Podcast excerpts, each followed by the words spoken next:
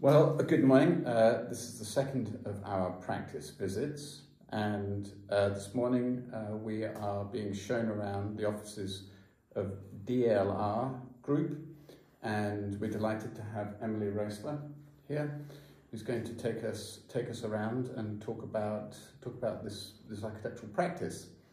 Um, we are happy to have Emily here because she's a recent graduate of the program and she could speak very directly to the way in which her experiences uh, through the six years that she was with us are related to work in the real world, if that's the right term for it.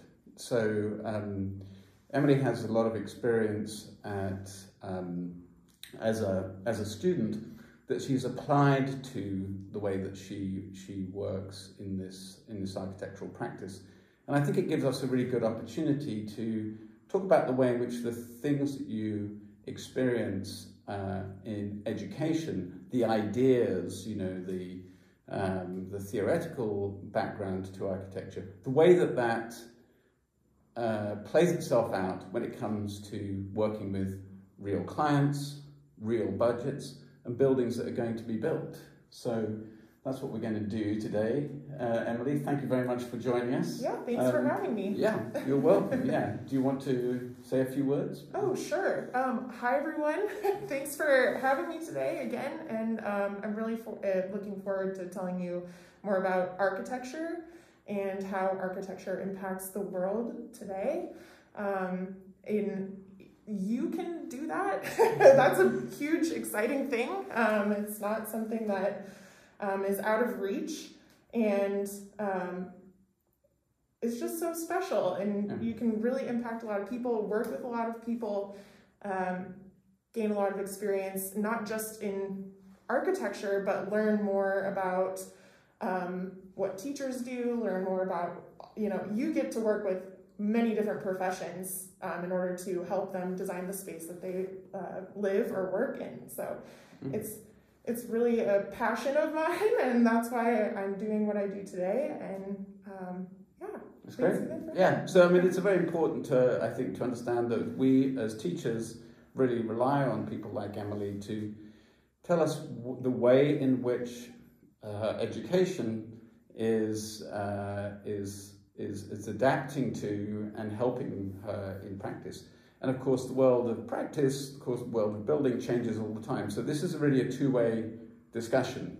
How do we uh, how do we adapt the things that we do to suit the the, the contemporary world of architectural practice, and and it works vice versa. So I'm really looking forward to this. All right. I'm going to welcome you all virtually to the DLR Group Lincoln office. Um, we're currently standing in our reception space. DLR Group is a global design practice, um, so we do include architecture, interiors, um, and many of our engineering um, disciplines here in DLR Group.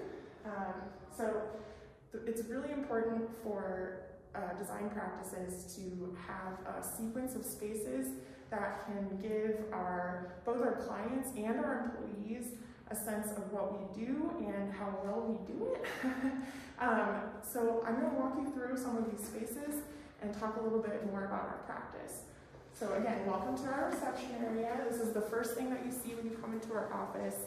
Um, you'll be greeted by our receptionist if, um, if you're our client, or um, a lot of times our receptionist is here before our employees. Um, so it's just great to see a friendly face up front. Um, and then so if we walk back, We've created a gallery wall in our space, so this will give everyone a little bit of an idea of where projects are located. We are in the Lincoln office, so this is a map of Lincoln showing some Lincoln projects. And then we have a gallery wall full of projects that many of the employees here have worked on.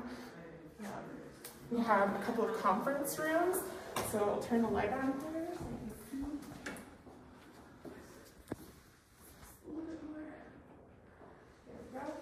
Um, That's okay. so at this front conference room, oh, I'm going to pause real quick. So one of the things we're going to talk about in the workshop is the idea of trying out different ideas of design before you settle on the final design. Uh, we often call that design iteration, but it's different versions. And um, one of the things that's important to remember is that it's not necessarily your first idea that's the best idea. And what we do when we're designing a building is to try it out in very diff in different forms. And the way that we test it is by doing different, different drawings so we can make an evaluation of what's the best option.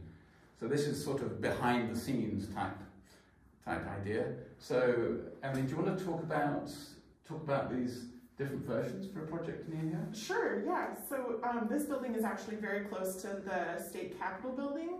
Um, and the building itself went through structural evaluation. And so if you think about, you can't change the inside structure of a building, we needed to come up with a different um, envelope or skin around the building. And so these drawings are meant to convey different types of uh, relationships uh, between the glazing, between the stone, um, and just go through what does this building look like next to the other buildings in context. So we have, uh, I think, at least four different iterations. We also have some what we call precedent studies to help us sort of brainstorm and think of ideas. Um, and like I mentioned before, it's really important to think of these things in context. So what's around um, and how does that influence our different designs? So one of the ways in which we test designs uh, in architecture and the different design disciplines is to make models. And models are really crucial for uh, looking at ways in which we can explore what the experience of the building would really be like. Uh, so this is a model of the Pinnacle Bank Arena, and it's an excellent model for demonstrating what this building, how this building may turn out. There's a very close attention to detail. Uh, a lot of the lighting is arranged to, to give you some idea of what that effect would be. And again, these are really important ways in which we gain confidence that a, a building is going to be a good building. Remember, we can't build the building and then just expect it to be right. We have to find different ways in which we can simulate that experience in advance. Emily, do, is there things you want to talk about? Yeah, I think building models is really important, especially to help people understand what the space will be like. Um, and you know, they can envision what an event in Pinnacle Bank Arena would look like with this model. So model modeling is one way that we help showcase the building um, and help others understand how the building works. These are particularly important for clients as well who may not necessarily understand architectural drawings mm -hmm. uh, and they, can, they get very excited when they see models because they start to feel like the building could be real and that is critical for the success of a project. So when you work, when you're in college, our college would be asked to do lots of different models, different types of models so that you can understand really what the implications of your building are going to be. Another tool that we use in design is what we call virtual reality or VR um, capture. So we'll take our um, model that we've designed in the computer and we'll put it on the television and also project it through a VR headset. Um, this allows our clients to come in to this uh, VR lounge per se and review the building design and actually put them inside the space. Um, they can walk around, um, they ask questions, even things as close down to like, did you include locks on the cabinet? They can review things like that. So it really helps put them in the space, um, questions, and know exactly what the building's going to be like when it's built. So this is also a good opportunity to talk about the way in which an architectural education uh, is something that students can personalize and ways in which they can relate their interests and their, and their personal experiences. So when you're studying the undergraduate, which is the first four years, we teach you about the profession, we teach you how to be a good architect. When you do your graduate studies, which is, a, which is the next two years, there you have an opportunity of making uh, your education a little bit more personal.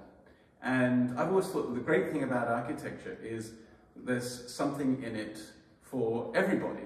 Everybody has different interests, and architecture is very flexible like that. So, for example, you might be interested in materials, you might be interested in making things, or you might be interested in community, or you might be interested in landscape, or you might be interested in the importance of history. Uh, you might be interested in engineering. You might be interested in the idea of the future.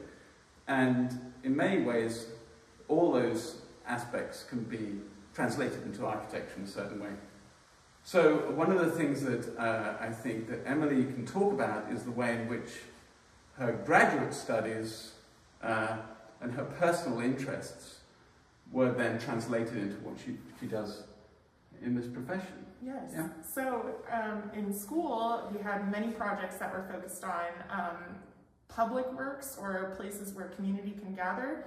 And those types of projects really gravitated um, or held true with me. Um, and so uh, we in school designed things like uh, a courthouse, um, a library, and when I thought more about how people really use that space, and it's a space that they're going to remember and think of um, and use potentially on a fairly regular basis, uh, I really liked that idea. I really wanted to continue that into my profession or professional work. And so now I do a lot of schoolwork. I work in K-12, and so I get to really have a hands-on experience designing spaces for students, um, elementary school all the way up through high school. So it's really been a pleasure to be able to continue my work, um, learn what I really liked in school, and take that into the professional world. So one of the important aspects of your education is how you relate your experiences growing up and you relate your experiences of going to architectural spaces, of homes, schools, and you use those experiences and you build on those experiences when you're a designer. So, for example, you know, you might have gone to a stadium when you were younger, or you may have gone to some kind of an event, or you may have gone to, to you know, through a high school or something like this. And whether we know it or not, all those memories are sort of embedded in our consciousness and they're memories that we share. So uh, when it comes to designing, what we're often trying to do is to translate those memories into, into a building. And we're trying to build on those memories. So Emily, you talked a little bit about uh, your experiences at school, you're interested in healthcare. How do those memories play themselves out in your education? What sure. do you now? Sure. Um, well, first I'd like to like challenge you all to think of a memory that you've had, um, potentially your childhood home, and now think, would you be able to draw your spaces from your childhood home? That's architecture, like that's design. Someone made that home, um, and you've lived in it, and now it's embedded in your memory. So that's a really important part of architecture is um, it, it really impacts every you, every person that walks through the building. Um, yeah, so what we're also doing is building on those memories. Mm-hmm. Would you say that that we create a place? What you're saying is, in a way, we create a place where more memories, we can have more memories in the future. Absolutely, yes. Right? I am currently designing a school that hopefully will last 100 years. And if, if that's the case, then um, we've impacted so many students. They've been able to uh, take classes and they'll, I'm sure, will have at least some recollection of that building as they move through their life. So, yes. Yeah. That's great. Thank you. Wonderful. So we have our front conference room. This is where many of our clients will come in um, and we'll have small group gatherings, but we also have a large conference room. I'll actually take you in here. Ooh. So in this space, we'll have larger gatherings. Um, again, it's very important um, both to our clients and our employees to um, convey our work. So we actually designed this office here in Lincoln, um, and we use this to pin up our work, have conversations, do presentations, um, both virtually and in person. Um, this project is actually on UNL campus, so this is the Scarlet Hotel. You should stay there sometime if you have the opportunity. and then um, if we walk out here, we have a couple of huddle room spaces. So these are for individual employees to be able to take phone calls, meetings, be a little bit more in a personal space. And then welcome to what our open office is. We have um, about 20 people in this office here in Lincoln. Um, we have a huge layout table because drawings are still very large, so it gives us an opportunity to lay things out. We have materials that we'll lay out on this table. Um, and then another pivot wall. So this is, we talked a little bit about iteration and architecture, and so this is an opportunity for us to do more um, work on seeing the different iterations and talking through them. Then if you come this way, this is the VR lounge that we had mentioned earlier. So give people a comfortable space to sit down and review projects in the model and actually put the goggles on and see what those spaces look like. And then this space, we're located on Lincoln Mall, so it was really important to us to have a um, very nice view and a lot of natural light here working in this office. Um, it's both good for the um, health of the employees and um, it's just fun to you know take a break and look outside every once in a while. And then if you follow me over here. So, so the court is, uh, I just, Bo made it a point to tell the entire team, and he's just like, so, our basketball court, We have our um, materials library. So currently we have both interior and exterior materials in this space. Um, so when we're going through and designing a building, we'll go through different samples and try to understand how they work together to create the aesthetic that we're going for. And the performance is very important.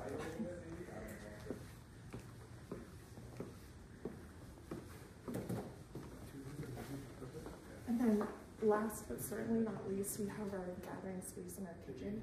Um, we'll take a lot of lunches here, um, have group celebrations, um, just kind of our break zone, grab coffee, which is pretty important to myself.